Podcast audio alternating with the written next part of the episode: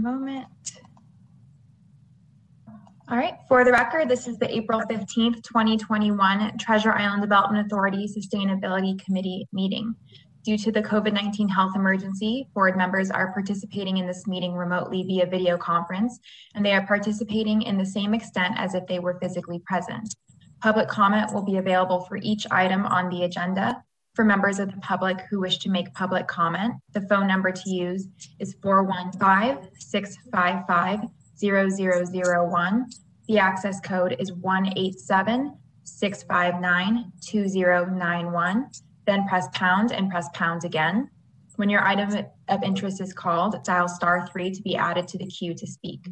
Please wait until the system indicates you have been unmuted and you may begin your comments.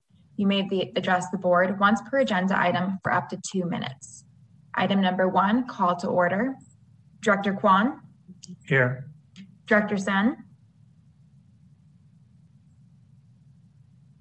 Director Sen, you might be on mute. I see you. Here. Thank you. And Director Richardson, I'm here. thank you. We do have a quorum. Okay, excellent. Um, so I'm sorry, can you remind me, do we start with general public comment? Yes. Okay. if Item there's- number two, general public comment. And it appears we have no callers on the line for public comment. Okay, thank you. Now let's go to our next item then, please. Item number three, consent agenda. 3A, approving the minutes of the January 21st, 2021 meeting. I move. Um, okay, second.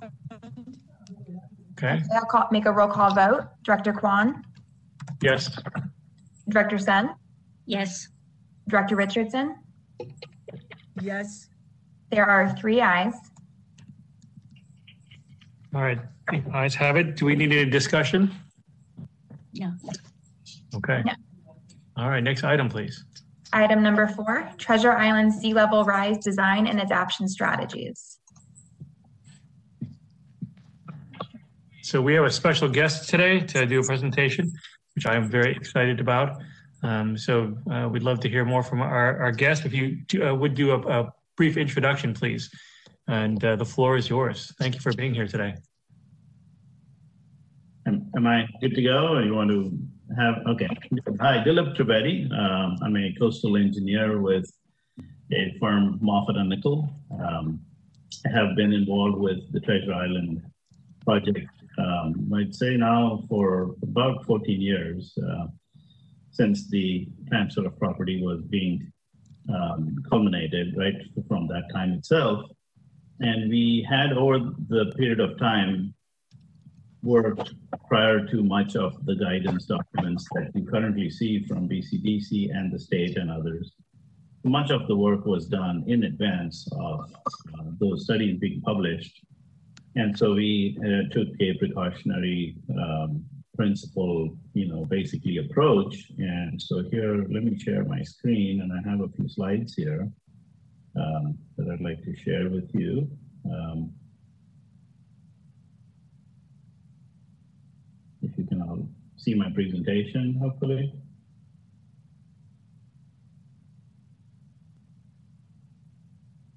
Yes, did it come up? Yes, we can see it. Thank you. Perfect. Yeah, I just wanted confirmation. Sometimes with these screen share things, uh, you know, it's a little difficult. So uh, an adaptation strategy is what we're calling it. Um, and so going through the presentation here, you know, I'll, I'll cycle through, you know, three primary points, you know, what caused the genesis of this work, um, the uh, sea level rise, how sea level rise um, is different compared to some of the other criteria that we use in engineering, such as seismic and um, civil roadways and building designs and wind and other kind of things. Uh, what was the design basis for the master project itself and, and, and the adaptation strategy in case that observed sea levels exceed whatever the um, numbers projected estimates have been. So at the time of the CEQA document itself and going through a lot of the community meetings, the CAB meetings, the citizens, uh, you know, stakeholder meetings, the issue about two, there were two issues kept coming up, which are the subject of today's presentation. One was the low elevations of the island, and the other one was the nature of the soils themselves, uh, liquefaction and all of those other things. So this was just as an example. At the time, FEMA was remapping all of, uh, basically this was all post-Katrina work, post-Katrina and Rita work that FEMA had embarked upon remapping and doing a digital map, map modernization where they incorporated whatever sea level rise had already occurred since the time they did the last FEMA maps. And these are just examples of the vulnerability of San Francisco Bay to different phenomena. Uh, open seas, which are our winds, surges, which is primarily the uh, wave action that comes through the Golden Gate. This is the offshore Pacific swell. Um, and then just um, uh, uh, the normal meteorological surges, these low pressure anomalies that we get, which results in a super elevation of tides, and we see tides a foot, two feet higher than what the predicted tides are, which we call surge. Uh, and then BCDC was the other agency which really um, was shining the light on the vulnerability of much of San Francisco Bay's dike baylands and urban communities. And so these were maps that they had put out um, after we had already gone through the first round of um, planning for Treasure Island. But these were maps that showed what would happen with 16 inches, which were a, which was a number that was uh, the best available science indicated by 2050. So mid-century levels were projected to be 16 inches, and by the end of the century, they were projected to be about 55 inches. Coming to Treasure Island, um, you know, this is just a very rough, uh, you know, it's, it's, not the best graphic image, but the reason we, show, we showed it like this, this is what the condition that was delivered from, you know, by the Navy itself to TIDA. And um, the contours there indicate um, the magenta one is the one of significance. And when I say significance, that magenta 10 elevation is about today's 100 year tide elevation, or what FEMA calls base flood elevation. So it's the extent of flooding if a 100 year tide, such as 1983, were to occur uh, prior to the development. So the, all of the northwest portion of the island would be flooded and a small little uh, tongue at the southeast corner there. Most of the island, the other portions, were elevated higher than the 100 year tide. The, the, yellows are a foot higher, greens are two feet higher, and there's very few whites in there. But in general, you know, they were about a foot to two feet above 100 year tides. And so that resulted in, when we started looking at the, the plan, the proposed program, there were two choices that were being considered, at least by planners. You know, the, the, the intuitive thinking was, oh, we're going to have to build a levee around Treasure Island and protect it very much like Foster City or Redwood City or uh, portions in the Delta. And through our thinking um, and working with the development team, you know, because, because an extremely progressive group of people in the sense that, you know, they did not want to build a project that would have taken 20 years of planning and design and construction and build at the end a levee protected community since we saw what happened with Katrina and uh, others. And since then with Sandy and others. So the, um, the decision was made and a commitment was made that all of the pads that you see, the development parcels, are going to be elevated, not only out of the 100 year floodplain, but the 100 year floodplain that will occur a good amount of time in the future. That's where our science and, and, and the technical analysis then ended up, you know, focusing on what is that number that we should be designing for at a minimum. Um, and so the next few slides, um, you know, I'm showing how codes do not exist for sea level rise. Right now, the only, I would say, the informal code, you know, is BCDC's guidance, which is a big plan. Um, and it, it's, it's gone on into being a CEQA requirement.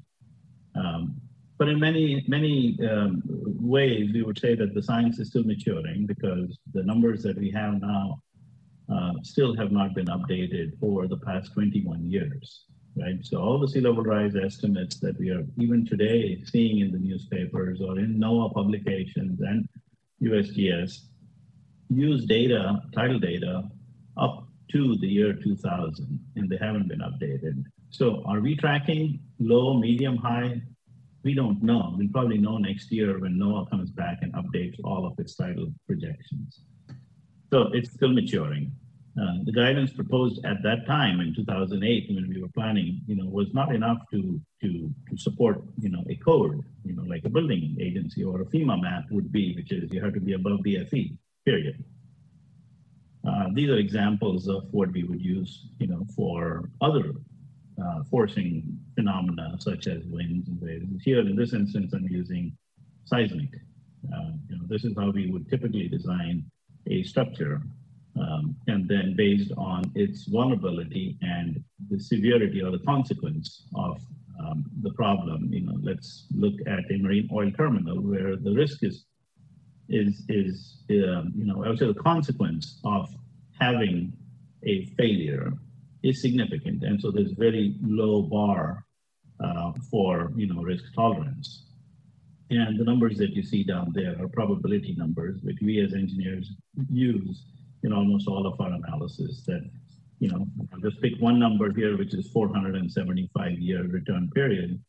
Well, what does that really mean? It means there's a risk of 10% in 50 years. And so we are designing to an earthquake shaking that would have a probability of 10% of occurrence over the next 50 years. So these are all well codified. We don't have that for sea level rise. And so these are, this is the spread of information that and all the estimates that existed at the time.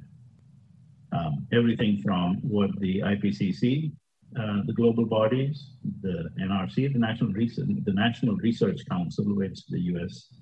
Um, you know uh, asked uh, to develop estimates for the West Coast, and you can see the range, especially you know out in the out years at the end of the century, the the, the historic range of eight inches to a a projected estimate which NRC has given of 66 inches. That's that 66 inches number that we were seeing.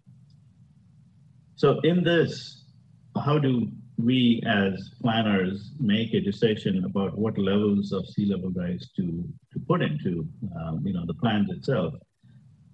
First thing was as coastal engineers who have worked both in, you know, in the Gulf and the East Coast and in the West Coast, there's a big difference in the way our storms and our properties are subject to uh, flooding. You know, that's a problem. East Coast and Gulf have hurricanes. They have very large variations in sea levels, which we don't have. Our issue here almost always has been tides, waves, and surges, you know, the small surges that we get. So we walked through this. Uh, we explained, you know, what is a typical shoreline at uh, around Treasure Island? What does it look like? You know, here's an embankment. This is a typical one, to scale where the elevation of the rock that you see around Treasure Island is about 12 to 14 feet elevation. This is the datum that is used standard. It's called NAVD. Um, roughly matches the same as above the low tides. So this is 12 to 14 feet above low tide. This is where the tide is, zero to six feet. And so theoretically, someone could say, well, you have, you know, high tide, highest tide of six, and you're at 12, no problem. Well, no, you have storm surges, you have tsunamis, you have uh, swell wave energy that elevate that to about an elevation of 9.1. This is what the FEMA number was at the time when we started doing this. Above that, there is the potential for wave energy to come in from the Golden Gate, uh, especially at the northwest corner. And so you could have a wave run up that starts going. And what we what we see at that point is that there's very little freeboard now left beyond the wave runup itself. So there was no allowance for sea level rise included you know, in the existing elevations. That's where we started our thinking. You know, choices could be build a levee. Um, you know, other communities have adopted to just move higher. You know, in places, so abandon first floor elevations, move up to the second floor works for older communities. Um, um, we could create buffers.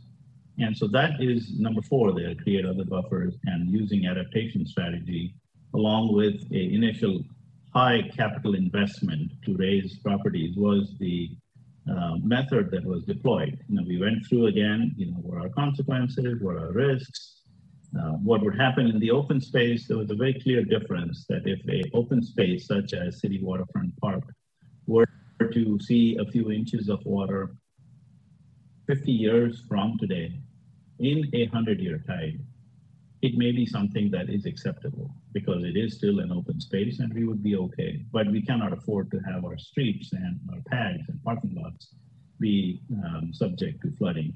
So those were the thought processes that we followed. We did all the modeling, the analysis, and in the end, this is the summary of how we arrived at, you know, which has been a well-established fact now of Treasure Island using three feet over 70 years. Well, this was the basis of how we selected that. Um, 70 years was picked as a time by the uh, by the partners, by the development team and with TIDA, that um, you know that 70 years is a good period of time over which there really should not be major uh, improvements that should be needed for a project. Beyond 70 years, it may be time to do perhaps some uh, improvements uh, to the assets that exist there. At that time, let's look at the highest number that existed, which happened to be um, you know, three feet in the year 2017. That three feet became basically the driving factor for Treasure Island. Yet we wanted to ensure that beyond 20, you know, beyond 27, 70 years from construction is not the end of the community. Well, what happens after that? You know, what's it at the end of the century? Well, that would have been, you know, about two feet higher. What can we do about that sea level rise? That's where all the thinking went in with the adaptation strategy for the proposed project as you see it. You know, uh, uh, the um, the, the 300 foot setback from uh, you know the east shoreline, um, the west the west shoreline, sorry, um, ensuring that there's no other improvements other than the historic buildings that needed to be preserved, and the open spaces all around. So that became uh, the design criteria that this is what the initial construction, this is existing grades as you see it along the perimeter. At the time of um, development, which is already what has happened on phase 1A and phase 1B, the perimeter has been raised. That uh, rise or ray, the, the ele super elevation of the rocks that you see out there and the difference between what has been done and what you see here is that this was of the, the promenade was also elevated. So the entire 300 feet setback that you see can now accommodate three feet of sea level rise beyond today, or beyond, uh, you know, the 100 year tides today, without any improvements needed. In the future, beyond um, three feet of sea level rise, what could be done? So these were potential options that we laid out, costed, um, for different areas of the shoreline. That was for the western shoreline facing San Francisco. This is for the northern shoreline where the Great Park um, is proposed, where there's uh, a mix of um, urban and um, more natural habitat that could be uh, utilized. We start out with what exists that you've seen here. This is what is being constructed as part of phase two when we get to that portion, the northwest portion itself um, the options beyond 36 inches. Uh, the community would want to decide and definitely have a say 70 years from today what should be done. We gave them options. You could, uh, you know, uh, set back the urban edge and the paths. You could have this space that would be more subject to storm-related overtopping. Those could be um, uh, leveraged for wetlands and for habitats and open spaces like that. Fortunately, the space existed there, so we could do that. The other options that we also provided were uh, removing the levees, right? So at portions of the island, the levees could be taken down because when you take down a steep slope, and rocks and replace it with a shallow slope, the wave action is completely absorbed by the, the flattening of the slope itself. So Cobble Beach would very much be possible. Marsh edges would very much be possible. And so the this is my I think my final slide here that that the overall strategy for the sustainability portion, you know, just for the sea level rise, was elevate the development area, which buys us time, buys us, in this case, 70 years at a minimum using the most conservative numbers. Um, ensure that there's a wide setback area, that if numbers e- exceed what has been projected, or for planning horizons beyond 70 years, you can do things out there. And then the most important part, who's going to pay for all this? And so there was uh, a project generated funding mechanism that was put into place, which uh, hopefully Uri in the next uh, presentation can also talk about, you know, or, or Bob can, about the CFDs. And, you know, we, we talked about GHADs, we talked about CFDs, all kinds of, you know, financing mechanisms. So that has all been established. It's in the DDA. Um, and as a result of that, there's plenty of options that the community can use. There's money in place, there's options, there's space, uh, and there's time. So that was, uh, you know, a summary of how, um, you know, even at the time before a lot of the new guidance numbers and estimates that you're seeing, um, you know, we, we could still very comfortably say that that strategy was um, conservative enough that even with the new numbers of sea level rise that are coming out, the project's design basis is very much solid. It's in solid footing. So I'll stop sharing my screen. Uh, open it up to questions either now or if you want to listen to both uh, presentations and then have questions, it's entirely up to you. Uh, Mr. Trivedi, thank you so much for the presentation. Um, I have a I have a couple of questions, but I want to open it up uh, to uh, my fellow commissioners first if they have any questions. Yes, Um, can I? Oh, please, Yes. Linda, go ahead. Okay, so can I, can you hear me? Uh, yes, yes, please go ahead. Yes. Anyway, uh, good afternoon, uh, Mr. Dilip. This is uh, Linda Fadeke Richardson, and I had the honor actually of um, working with you on the Port of San Francisco waterfront uh, planning uh, years ago. And I'm glad that you're here uh, today. Um, unfortunately, you cannot see me, but I'm taking notes. I think the timing of your presence here today um, at the beginning of the sustainability uh, committee uh, is actually very crucial. Uh, there has been a lot of uh, conversations along San Francisco, and I guess our commission has not done a great job in actually uh, letting the public know about how the process and the years and years and years of uh, deliberations uh, before uh, the in, in the planning of the Treasure Island and the Yerba Buena Island um, development. And you mentioned in your presentation, and again, I'm repeating that, that prior to the establishment approval of the plan, there was an extensive adaptability study. And then it was recommended, and again, for the elevation of um, development in some of the areas. So my question on what you have seen so far, is TIDA actually following the process that the engineering group and your group, you know, um, have suggested?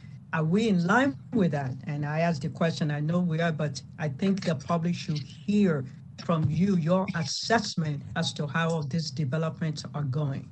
Thank you. Yeah, Bob, you want, want me to take that? Do you want to go first? I, I was planning to cover some of that uh, in the geotech portion, but uh, whatever whatever the pleasure of the, of the board is. Sure. Um, yeah, those, those numbers were written into the permits. So there's very little room that we have to deviate from the strategy. The strategy became the basis for BCDC to establish the Bay Plan Climate Change Addendum that occurred in 2011. The numbers and the strategy that was deployed for Treasure Island um, and working a lot during those days with Will Travis and um, his staff. Um, you know, they liked the idea and the, the, the, the approach and the direction that Treasure Island took. And they codified it and put it into the BCDC Bay Plan. That became the basis. I think TI was the very first project that was approved after the 2011 uh, guidance was issued. So whatever we showed you in terms of the numbers, the options, the uh, CFD, the commitment for the project generated funding were all written into the permit. And so at this time, the numbers that I have shown became the minimum numbers. And what is happening is on phase 2A, as we are expanding phase one, we're actually exceeding the standards that we had shown in and even explained in the permit itself. So yes, you know, the answer to your question is, um, you know, it definitely is being followed. The uh, individual phases that are being developed and the grading plans uh, have all been approved using these numbers itself. No way we can deviate from that. Thank you very much, sir. Um, I'd like to ask questions as well, Ike. Sure. May I? Please. Yes. Um, yes, thank you so much for that presentation. We have been waiting um, for this presentation and there's so much uh, factual information, which I really appreciate. Um, and I um, understand that the numbers that you had in 2008, you know, three feet at that time seemed like a lot. It was really um, a time when we did not anticipate the sea level rise that we are actually seeing today.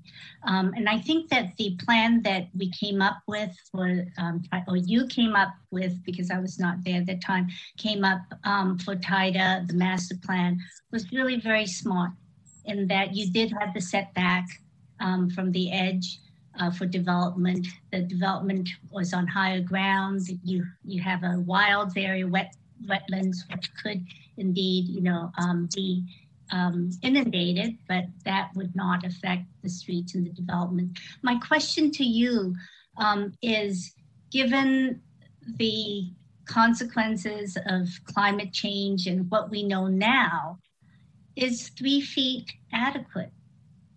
You know, is and and the plan that we have for Treasure Island would protect us if the sea level rise eventually is more than three feet. What if now nowadays people are talking about five feet? Sure. Speaking standard of sorts. And um, and if it is five feet, as an example, um, the master plan that we have, the developments that we um, are planning, are they are they going to be able to um, be protected? The one one response I could I could have to that is at the time when all of the science even had come up with you know three feet and 55 inches and 69 inches, there weren't any numerical estimates of probability or certainty assigned to any of those numbers. Those became model based, these are global ocean circulation model based estimates with no validation as to the actual risk.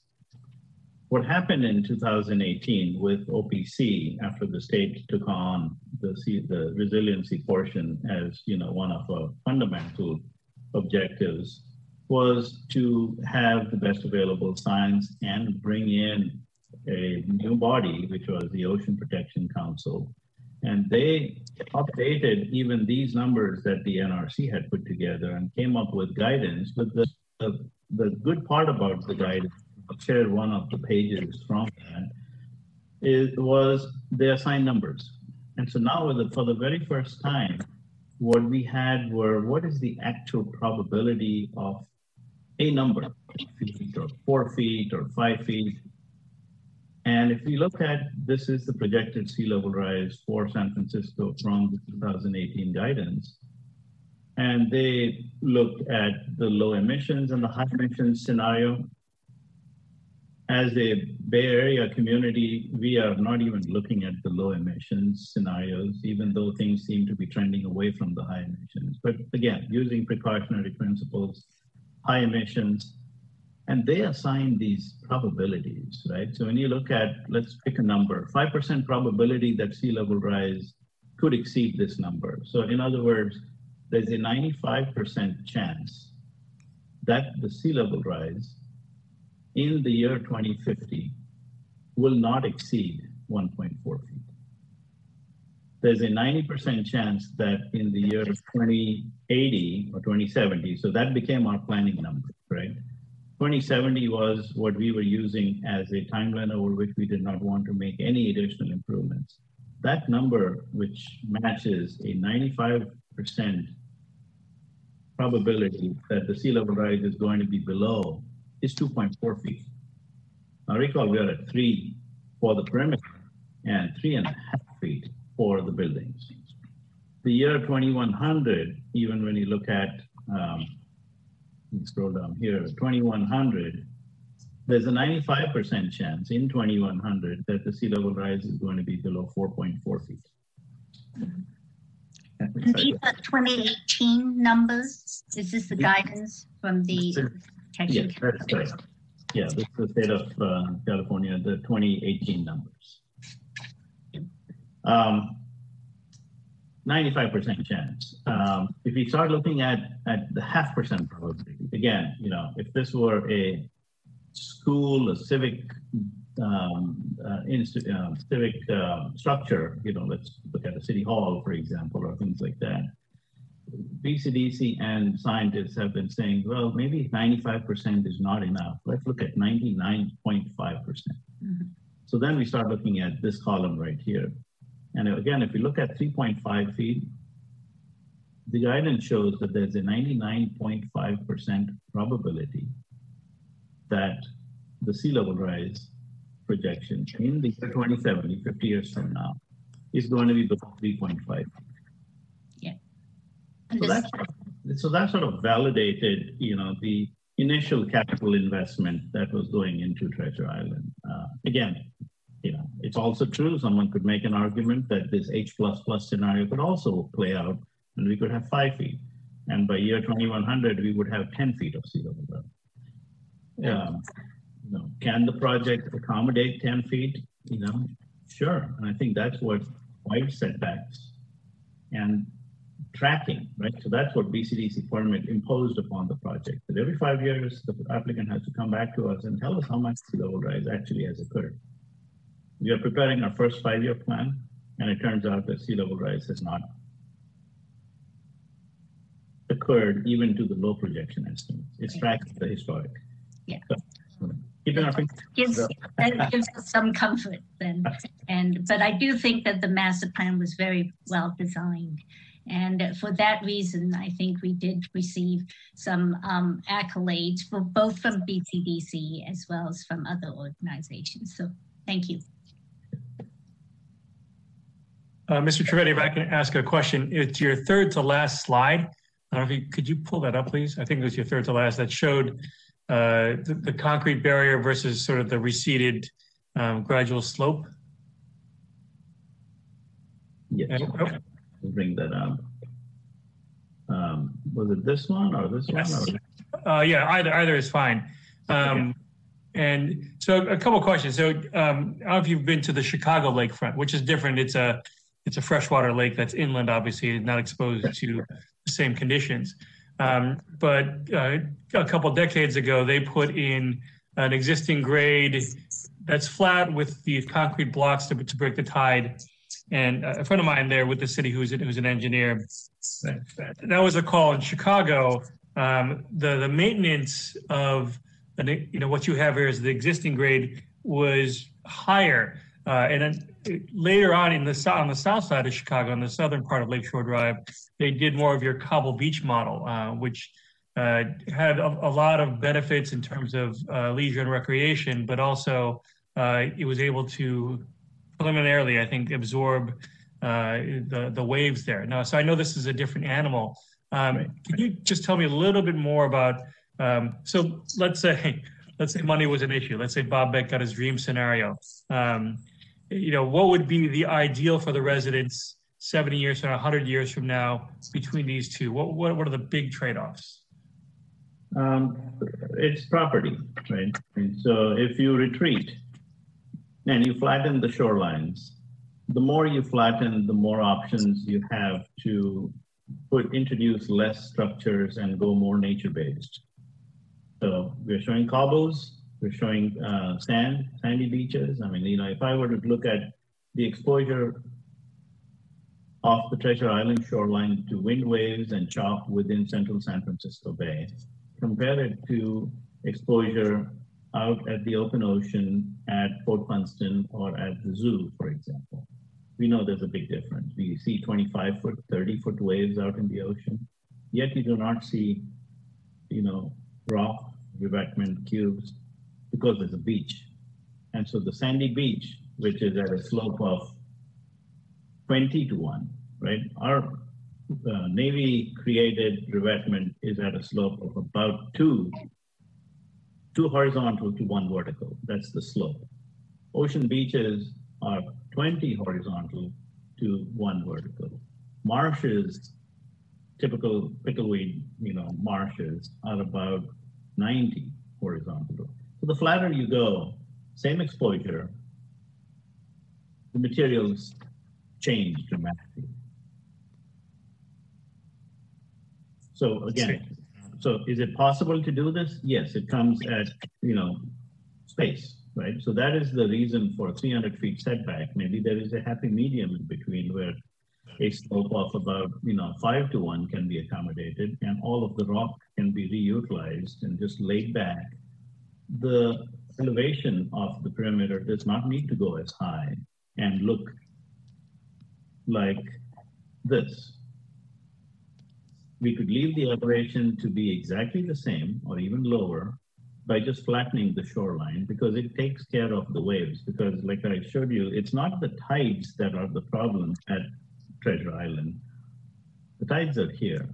It's this thing above the tides, right? It's the wave runoff and all of the tsunamis and the surge. That can be accommodated by flattening the shoreline. It doesn't do anything to the tides. But when the tides, even with six feet of sea level rise, right? Let's look at six feet of sea level rise, which is end of century. The high tides would go from six to plus 12. So tidal flooding would not occur, storm flooding would occur. Mm-hmm. Okay, that makes sense. And, and if I were to, to, to wear the same hat as my uh, science colleagues at work, that um, they'd also say that uh, having uh, less concrete, less structure would also be a boon for biodiversity, um, just for that, that ecosystem itself. Um, so if uh, Treasure Island and Bob wins the, the mega lotto, um, for more green infrastructure items. So thank you very much for sharing that.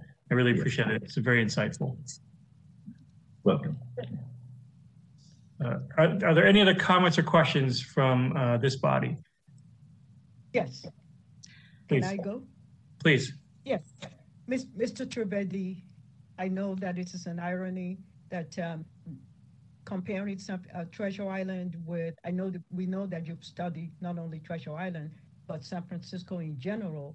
Yep. Uh, What would you say to people that are maybe listening now of how safe Treasure Island is? Because I heard, I read in one of the uh, data uh, presented a while back that actually you're better off on Treasure Island than San Francisco and Embarcadero.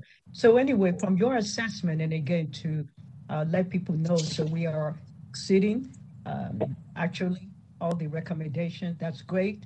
But how will you rate Treasure Island compared to the rest of San Francisco, who you know itself also have high probability of sea level rise? What? How will you assess the risk of Treasure Island compared to uh, mainland San Francisco. Well, I'll say that Treasure Island will will will be the model for a lot of the resiliency studies and plans that are going on, not just in the Bay Area but beyond. Um, fortunately, you know, there is, you know, they're not comparable because one is a 150-year-old city and and shoreline that has been established, you know, middle of the 19th century. We are creating a shoreline that we probably want to ensure is going to be good for the next 150 years. So yes, it's going to be significantly higher. Uh, in the next 20 years, and there's going to be large amounts of flooding at a 100-year tide. Treasure Island will be a, a, a place where, you know, you might see a lot of emergency services and others starting to go there and establish themselves or going up into the hills. Thank you, sir.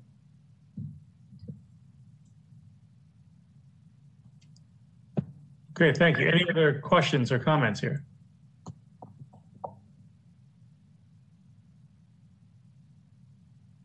Okay, Mr. Trivedi, thank you um, for all your work and your long view, and uh, thank you for educating us on, on this project itself. And we certainly hope to be interacting with you a lot more as, as we move ahead. Thank you very much.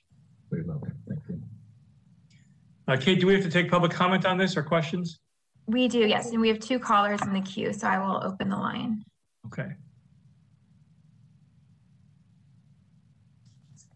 Uh, hello, uh, commissioners and staff. This is Eric Brooks with the local grassroots group Our City. Uh, Commissioner Kwan, it's uh, good to see you, even though you can't see me. Good to hear your Uh, voice, Eric. Say again? Good to hear your voice. Yep. So uh, I don't know how many minutes I've got, but I've got a lot to cover. So the the key thing that I'm not hearing discussed almost at all is is toxic and radioactive waste, which has recently been discovered to be surprisingly worse, and we've had cleanup scandals that have recently arisen around the cleanup uh, contractors that worked on Treasure Island and Bayview Hunters Point. Uh, and the, you know, you can talk about your projections for sea level rise and how high you need to build things, which, by the way, you actually need to build to 60 feet, not 20. Uh, but that doesn't account for the fact that after just a couple of feet of sea level rise, water starts mixing with the toxic and radioactive chemicals that are under the, the island and in the groundwater and will spread those chemicals around. Then if you add an earthquake and liquefaction to that, and then if before that or later you have a tsunami from an earthquake in Alaska, you will have a Katrina-like disaster in this area in tre- on Treasure Island uh, and in the Bayview Hunters Point. Uh, so your projections of sea level rise are need to completely be reorganized dramatically to introduce this concept that what do you do about the toxic and radioactive chemicals, especially in light of the fact that we're seeing that they're not properly cleaned up yet. And if you look at the recent hearing on February 8th that was held at the Board of Supervisors Land Use Committee on Treasure Island's contamination problem, you'll see that even the State Department of Public Health has admitted there have been problems with the cleanup records. So uh, there, until we get a real scope on that, then this plan is not adequate. As to your actual uh, rise projections, Thank you for your comment. The two minutes is up. And we'll move on to the next caller. Hello. Good afternoon. My name is Bradley Angel, and I am the Executive Director of Green Action for Health and Environmental Justice. And thank you, first of all, for um, discussing this important issue. I really, really appreciate it, and it's very timely. Um, and so, just since I just have a short time, I just want to flag a couple of things. You know, yes, it's good there's talk about a setback and how to protect a promenade or a building, but how about protecting public health and the environment? As you know, there is radioactive and toxic waste, not just present at the island, some being removed, but some being capped by the waterfront. This is a train wreck of a disaster. By failing to address, and this was, I didn't hear this in the presentation. You know, I heard buildings, I heard promenades. How about the radioactive and toxic waste that our government thinks it's okay to leave capped by the waterfront? Capping will not protect the sites, so you can set back everything else, but unless this radioactive and toxic waste is properly tested, removed completely, it's a disaster for Treasure Island and all of San Francisco Bay. Lastly, I just want to say real quick, the sea level rise projections that were being discussed are wrong. I refer you to the May 5th, 2020 California Coastal Commission and uh, documents that um, say, quote unquote, the California coast faces a significant risk of experiencing sea level rise of up to 7.6 feet not one foot, not three feet, 7.6 feet by 2100. You got a problem. We all got a problem on hands, not you personally. And I'm, again, I appreciate you discussing this today. But um, I would like to hear, and I know the public, not just on Treasure Island, not just in San Francisco, but the millions of people around San Francisco Bay want to know what are you going to do to prevent sea level rise from gobbling up radioactive and toxic waste? Capping will not protect anyone. Thank you so much for your time. Thank you. And there's no more public comment.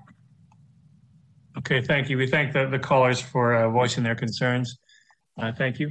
Um, are we ready to move on to the next item? Yes, item number five, Treasure Island Geotechnical Program. Okay.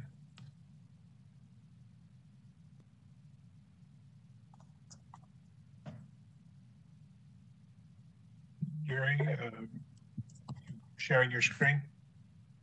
Yes.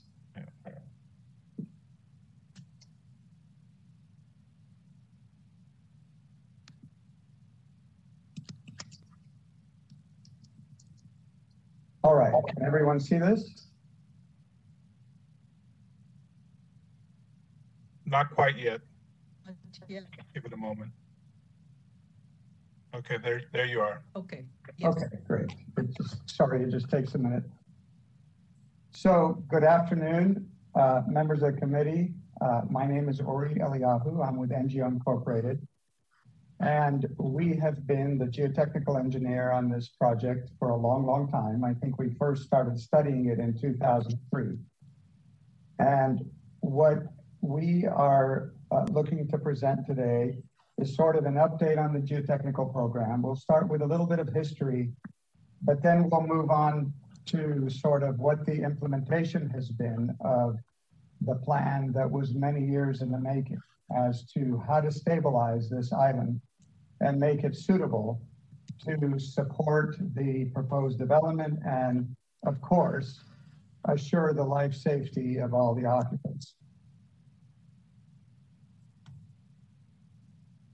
Okay, so a bit of brief history.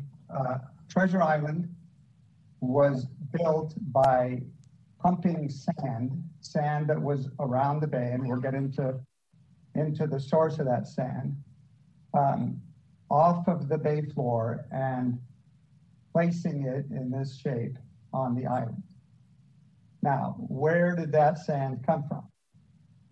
This is sort of the proposed development but I thought it was a good exhibit to show that uh, that sand that was laying there, that shoal that had been there before the island was built, uh, was really the result of uh, natural geomorphic process of the erosion that was occurring on Yerba Buena Island. You can imagine that Yerba Buena Island was larger at one point in time, and as sea levels came up, there was wave erosion and periodic failures, landslides that you can see that came out of this big cavity and out of these hollows and deposited on the bay floor.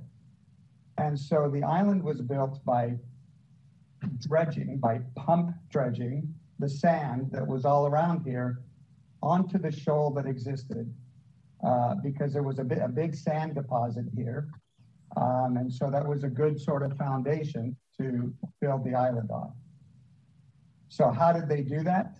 Um, they placed a series of dikes. They would put a dike on the on the floor, whether that was the natural bay floor or the or the bay floor that existed because of this deposition that occurred over the last 10,000 years or so. And then they would pump the sand behind it till they got to the top of that dike and put another dike on top of it and then put another stage of fill, et cetera, until they uh, achieved the elevation that Dilip was actually talking about, about 13 or 14 feet above sea level. Then they armored it with this rock. This is an actual exhibit, by the way, from 1936. Um, and it, excuse me, it should be noted that in 1987, two years before Loma Prieta, the U.S. Army Corps of Engineers placed another layer of rock, which is what we see out there now, on top of this. It was larger rock. And indeed, during Loma Prieta, when we experienced liquefaction, that rock was very helpful in sort of containing the island and not having any flows into the bay. So here are some exhibits of the construction. Here's one of these dikes and they, these pump dredges are just uh, pumping it from the, from the bay floor and depositing it here. Uh, and here you can see by April of uh, 1937, it's really taking shape. They're still building the island here on the north side, but you can see that there are already some buildings being built, two hangars uh, on the south side. All right, and before we began the work out there, before we, uh, you know, started, this is what it looked like. Uh, and uh, much of what we'll be talking about uh, is related to the work that's been done to date in the first stage, which this should, this should give us a perspective as to uh, the size of the first stage relative to the whole island and relative to the development footprint. So the soils that exist underneath the island, um, uh, the, the stratigraphy is very complex. The layering of the soil is very complex.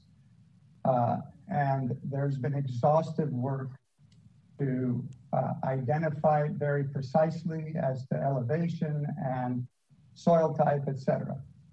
Um, one thing to note on this exhibit is if you can see this red line here, that was the elevation of the bay floor before this yellow stuff was added. The yellow stuff is the fill, the dredged fill.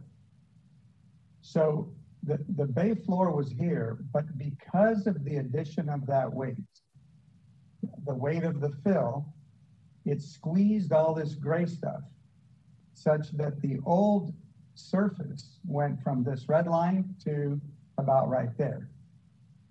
Um, so for the purpose of this presentation, we very, very uh, sort of oversimplified all this uh, to think of the uh, layers of Treasure Island as falling into three categories. Uh, we have the fill that was placed on, on top of the shoal. So we've combined those into one thing. We have, we have this layer, which we call Young Bay mud. That's the natural bay deposit that's, that's everywhere around the bay. The entire bay uh, has this bay mud that's been deposited over recent geologic time, say less than 50,000 years. And then beneath that, we have a very stiff clay uh, that is capable of taking structure loads, etc. So this is this layer is not compressible. This is very compressible. This is liquefiable. Now, what's the difference? This upper material will densify in response to dynamic energy. So like an earthquake. Uh, but it won't densify in response to static loads. We could pile up a whole bunch of dirt here and nothing would happen to this. It really takes dynamic energy to rearrange the sand particles uh, to get it to densify. This layer is just the opposite. Uh, you can shake it all you want and it won't densify. But if we add any new loads, it'll squeeze the water out of it and it'll squish down, technical term. So that's why we saw in the previous exhibit that this, this line went down as a result of adding the weight of this fill. And for the first stage of development, about half of this upper layer is the dredge fill and about the lower half, give or take, is the natural shoal deposit, but they're both sandy. So, so what's the cure for this? Well, we developed a program to densify this through dynamic energy, which we'll go into. And, uh, and we've developed, uh, as part of that program, a means by which to densify or consolidate this uh, through static loading. Uh, so uh, the situation before we started any work was that uh, most of the settlement on the right side, which is the Yerba Buena side, had run its course. But at the north end, where the bay mud is much thicker, up to maybe 120 feet thick, uh, it was still settling, uh, you know, 80, 85 years after the original construction, a little bit at a slow rate. Okay, so the objectives of our program are to densify the sandy fill to make it basically liquefaction proof, meaning earthquake proof, right? To pre-compress the compressible layer underneath the young bay mud so that when we add the fill, like Dilip said, we're elevating the island uh, to, uh, to guard against sea level rise. So we're going to be adding weight. We're going to be, and so we're going to pre-compress it so that we will no longer have subsidence out there uh, at Treasure Island. Um, we mentioned this, we're going to elevate grades. And we need to strengthen the shoreline so that in an earthquake, it doesn't uh, laterally deform into the bay. All right, why is this not coming up? Sorry. Okay, that's the slide that that was meant to be. Sorry about that. Um, so here's sort of a graphical depiction of the program. So everything in this light yellow color is uh, gets densified through dynamic energy, which we'll go into. Everything that's crosshatched will also be surcharged, that is a temporary static load to squeeze the water out of that compressible layer and pre-compress it. And then along the shoreline, we have a very robust strengthening program to protect the edge where we have proposed improvement near the edge, such as the ferry terminal, uh, the marina, and there's a site here where we have uh, proposed building right uh, closer to the edge than the rest of the development. So this, you might imagine, um, an awful lot of thought and an awful lot of collaboration went into this we initially convened a blue ribbon panel in 2007 to sort of validate all the concepts that, uh, that had been proposed. Uh, and then during the very long uh, uh study period and design process, there were many, many co collaborators. Uh, and of course, many public agencies reviewed uh, and ultimately permitted and, and blessed the program. Let me try to go back to the, yeah, okay. So the sequence of our ground improvement program is that first we install what we call wicks into the ground. That's just sort of a generic name. I think a better name would be straws into the ground, but neither is exactly right. It's like a straw that has holes in it and it's wrapped by a filter fabric. And it goes into the ground, and its only purpose is to facilitate the escape of the water as we try to squeeze the water out of that compressible clay. Uh, it doesn't provide any long-term benefit. It just speeds the process because as we discussed at the north end, we're 80, 85 years down the road and still settling a little bit. We don't want to wait decades. So to speed it up, we put in these wicks. Then we do what we call vibrocompaction. We'll get into that a little bit. And that is to densify the upper material, the fill that was placed, so that it won't liquefy in an earthquake. Then we place the static load on it uh, and let it sit there for a while and monitor that. And finally, we have the edge treatment, deep soil mixing, to harden the edge and uh, prevent it from receding back or failing in case of a, of a seismic event. So here are a few uh, photos from the island. This is, this is the wick uh, rig. It pushes these wicks as deep as 150 feet into the ground to the bottom of that young bay mud. Uh, then we follow with this program, which is this uh, very heavy vibratory head uh, that, that vibrates these four columns uh, and also displaces the sand. Uh, so you can see here in this cartoon, makeup sand is placed in there because it creates these depressions. Uh, to, to validate and sort of calibrate that process for the island, we had to develop a method specification.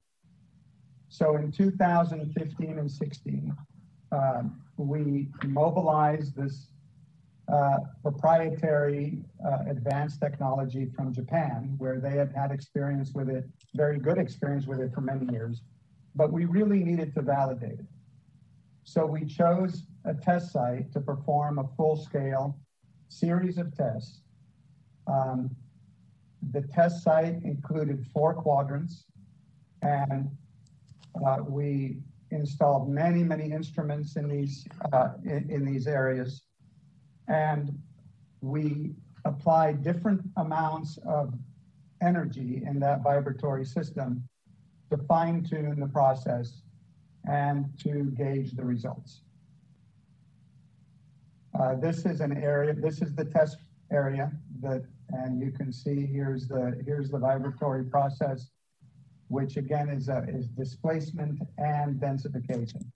It's hard to get a sense of the scale here, but this piece of equipment here is a large excavator. And so you can get a sense of it a little bit. Here is the production. This was as of, I think, the winter of uh, 1819, I believe. Um, and uh, we were just going along and doing this uh, this improvement over vast areas. Uh, just to give you a sense, uh, the, we had 50,000 of these probe elements just in phase one. And as far as the wicks are concerned, we have 7 million linear feet of the wicks. So if you put them end to end, they would reach, you know, almost halfway across the country. Um, and then we followed up with the tamper um, in 16,000 of these locations. We followed up with the tamper because the vibratory process leaves the surface loose. Uh, so we had to prepare the surface to receive the new fill. Uh, you might note here that by the time we were finished with this process, the elevation of the ground had dropped significantly. It was up here when we started, and now we're down here, um, which was expected. Um, all right, then we surcharge.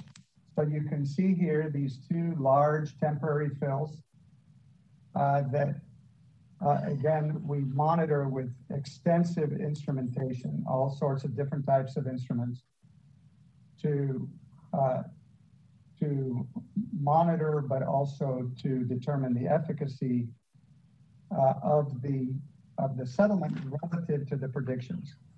As it turns out, the predictions were were spot on because of all the different all of the very involved analysis we did for years before that.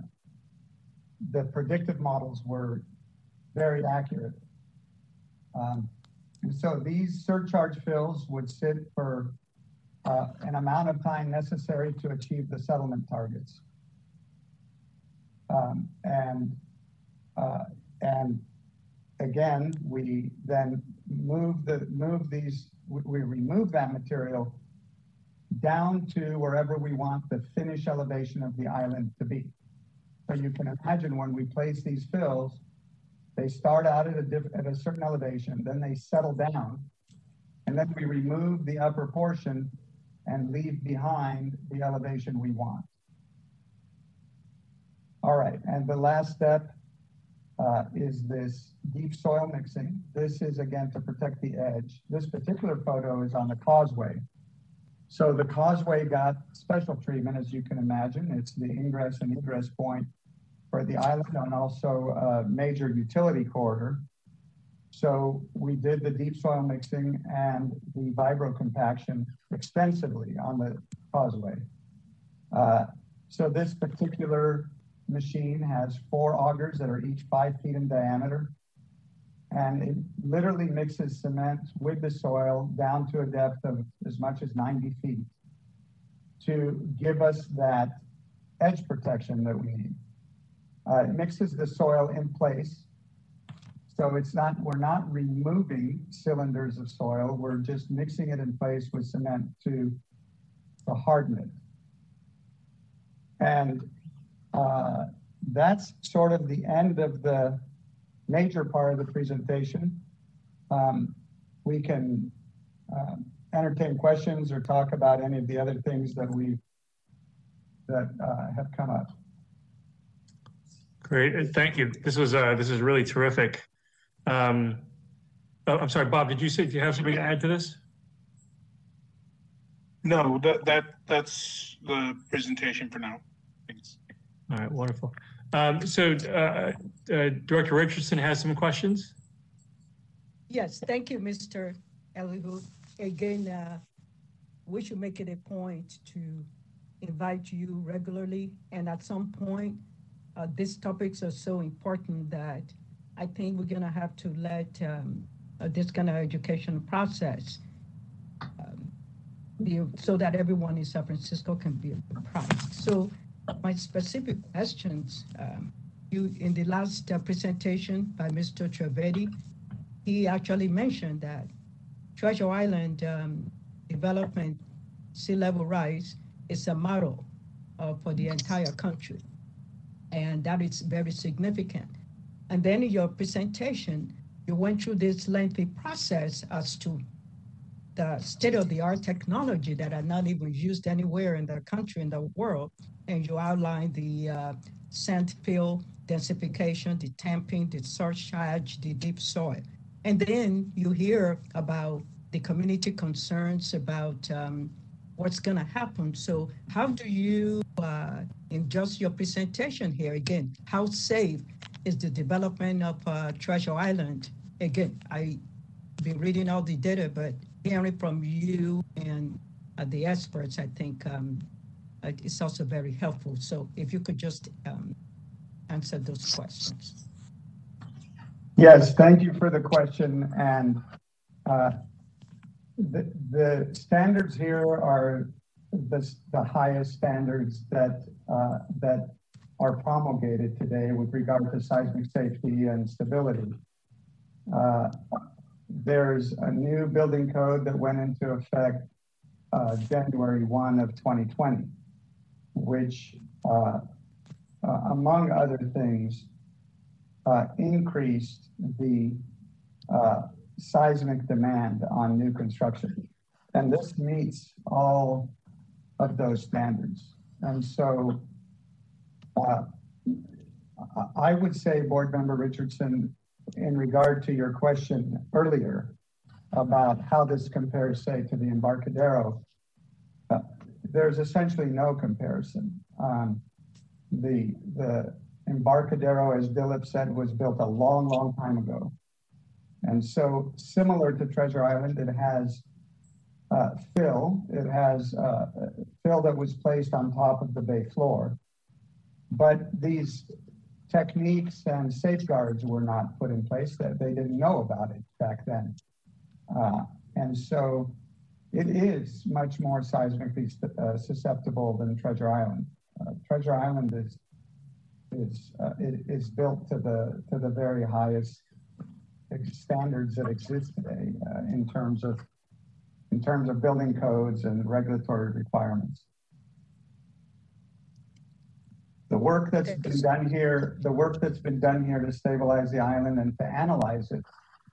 Uh, as you can imagine, I love to talk about this. I could talk for much longer than than anyone is interested, but it's been published and it's well recognized uh, internationally. Thank you, sir. Okay, thank you. All right, uh, Faye, please go ahead. Yes, I, I actually don't have any questions, but I have praise.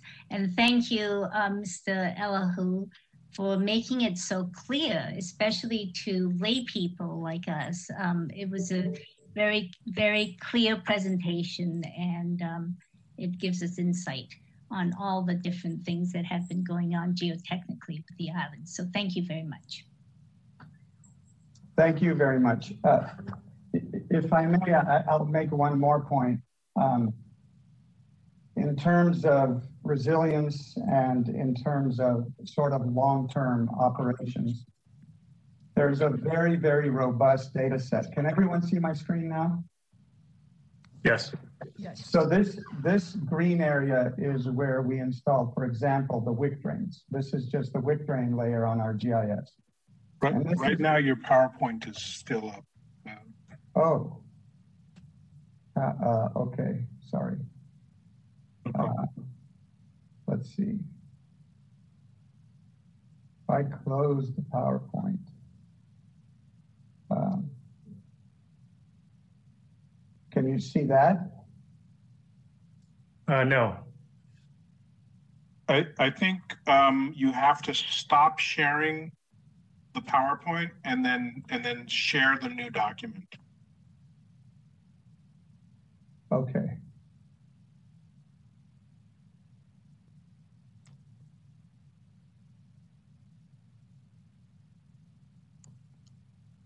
There you go.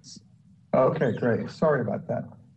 So very quickly, uh, it's, I think, valuable to note that uh, all of these all of these activities are extremely well uh, recorded and documented, um, and there's a living database that that TIDA has access to. Uh, this green area is where the wick drains were. It's really not a solid green area. It's made up of hundreds of thousands of these dots. And every dot, if we click on any dot, what we have is uh, information on that particular wick. Um, lots of data on every one of these dots. Uh, each one represents a wick that went into the ground. And there are 7 million feet of these wicks. Uh, and you can see all of the various uh, attributes of each wick. And so uh, this is something that will be kind of a living record for, for the future. Um, so that we know we know where everything is and we know a lot about everything. And similar to the wicks, you know, we have one for the for the uh, vibro compaction. So it's the same sort of thing. We can go in here, we can click on any one of these, and we can learn a lot about when it was done and uh, you know many pieces of information uh, about it.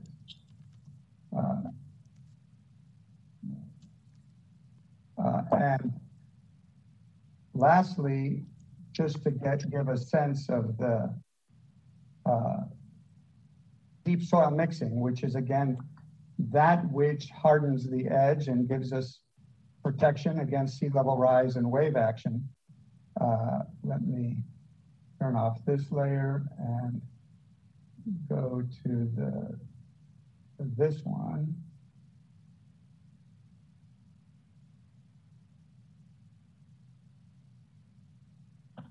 So we've, um, we have multiple methods of stabilizing the edge. The most common was the deep soil mixing, but in some areas where there was no room to do that, we did uh, resort to some structural solutions. Uh, sorry, this is taking a bit to come up. Um, you can see we're nearly complete now. We're 98% complete with that work. Um, and sorry it's taking so long.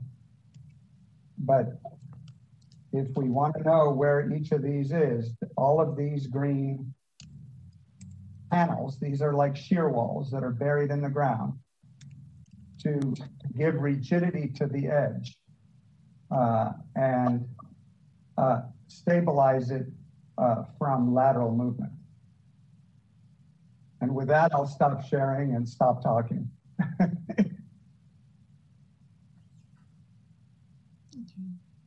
This is great.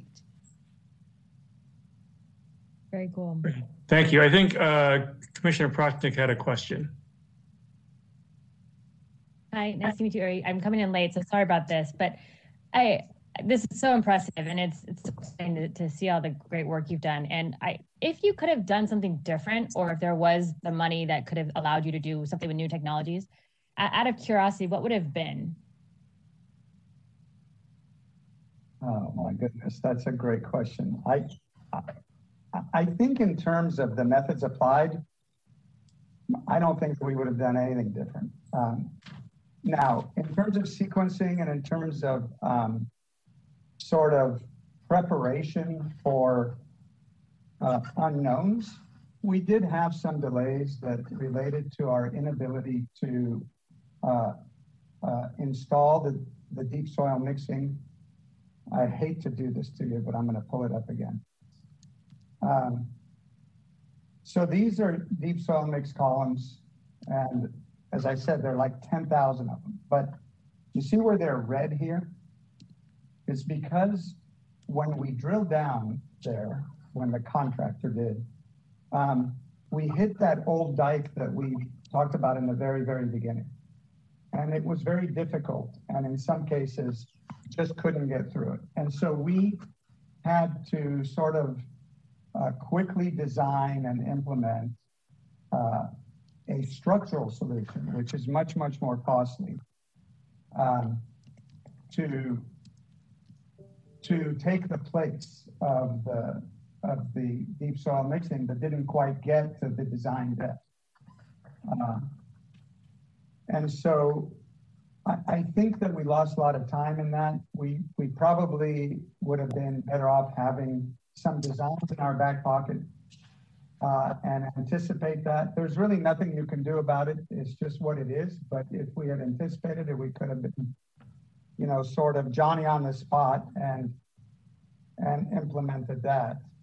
Um, I can't think of anything else. I'll tell you that you know, we when we mobilized the the rig from Japan to do the test area, we learned an awful lot. That's one thing we would do again and again and again on every project. Um, uh, in terms of which layers were truly liquefiable and which ones weren't, and what amount of energy was optimal for densifying the sand. And that test area was, it was a godsend. We had you know, we had the luxury of, you know, thanks to TIDA and the, the project developer, an area was carved out for us. And we had sort of free reign to do what we wanted. And we, we being able to do a full scale test like that is, is just, it, it's just invaluable. Thank you. All right, thank you for that question, Director Prochnick. Uh, any other questions from this body? I, I would just like, um, uh, Mr. Eliahu, for you to um, maybe summarize for us, um, without these geotechnical improvements, um, without any improvements to the island, um, in fact, the island would be far worse. Uh, in being exposed to liquefaction and other uh, other events, geotechnical events. Yeah, very much so. So that there are two there are two distinct issues. There are two distinct geotechnical concerns here, both of which would would um, have been um, have resulted had they not been mitigated would have resulted in uh, unacceptable performance. One is, as you mentioned, the, the liquefaction. So that's a seismic safety issue, not a static issue.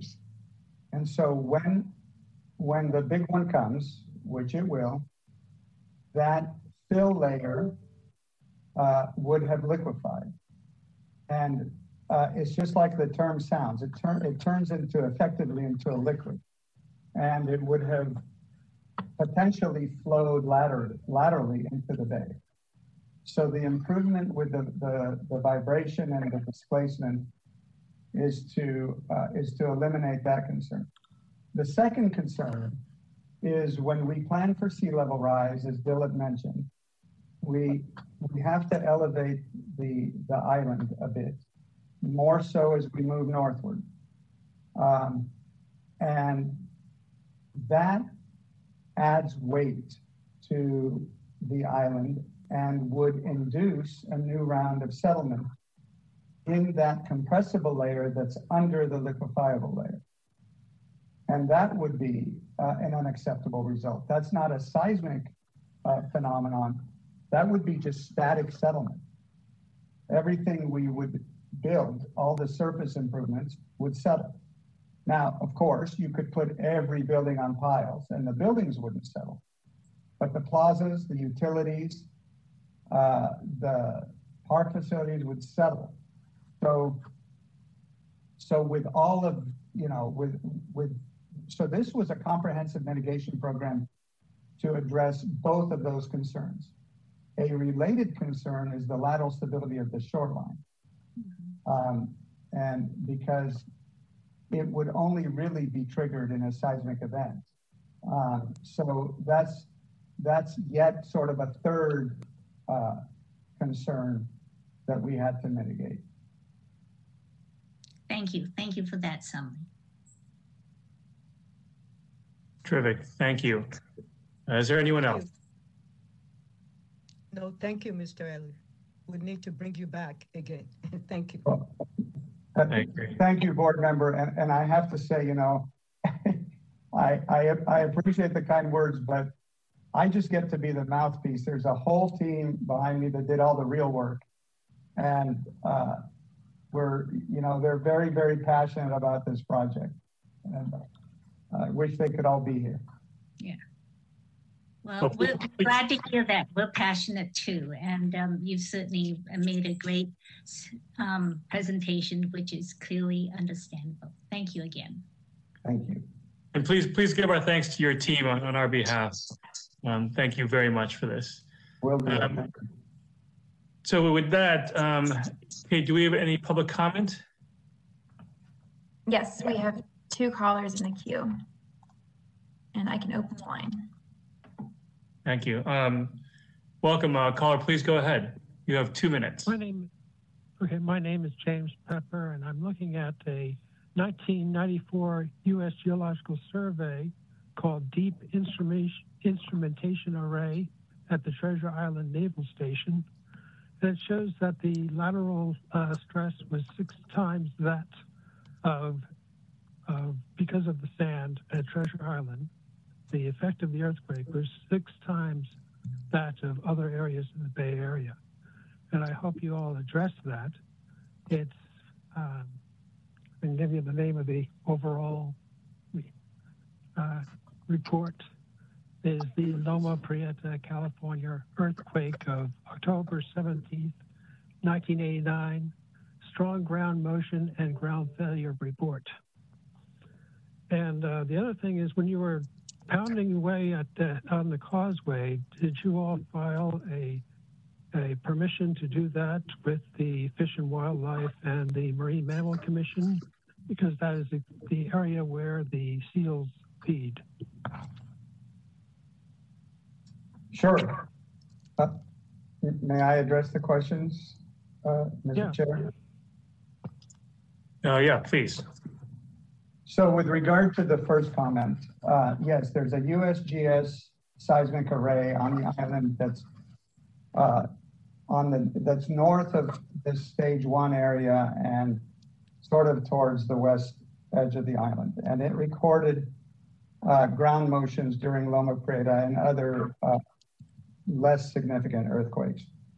And the, the seismic response, that is the lateral acceleration that occurred at the surface of Treasure Island, was significantly greater than it was on Yerba Buena Island because of the amplification that occurs through the soil profile from the bedrock.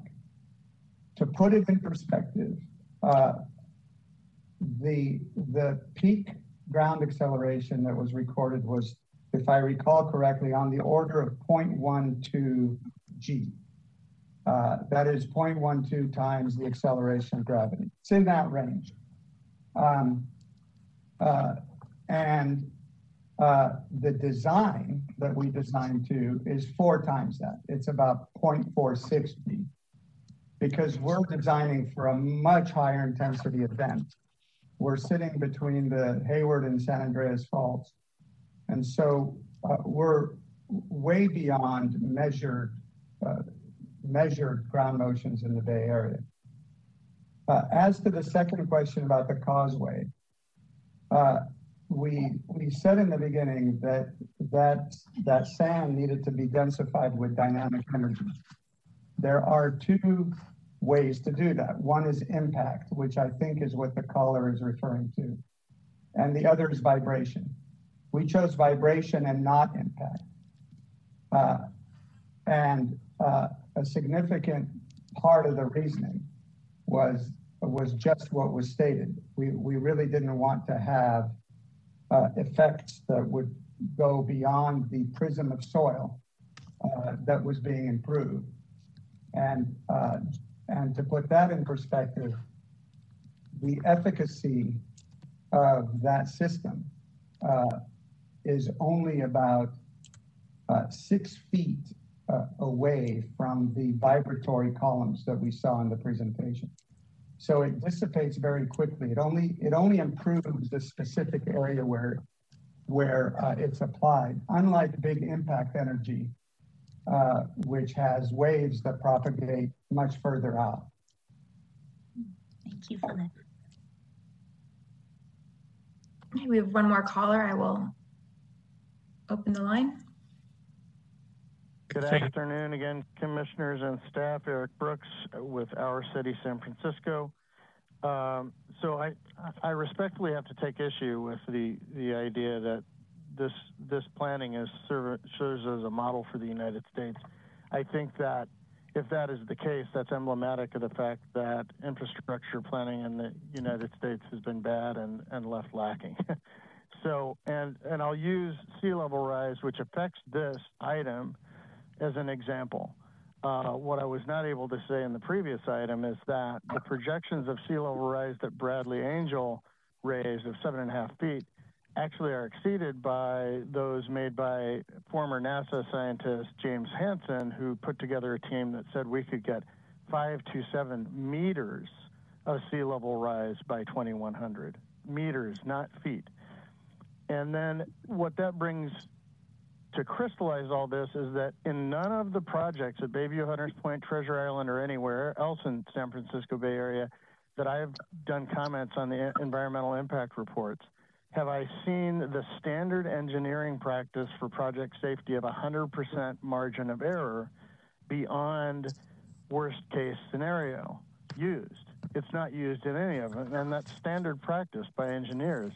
So if we were using 100% margin of error on sea level rise, for example, your standard would be your five feet plus a possible eight feet of inundation from a tsunami, meaning you need to build for 26 feet under Bradley Angel's scenario, which is more accurate, 31 feet, and under James Hansen's worst case scenario, it would be up to 60, 50 to 60 feet.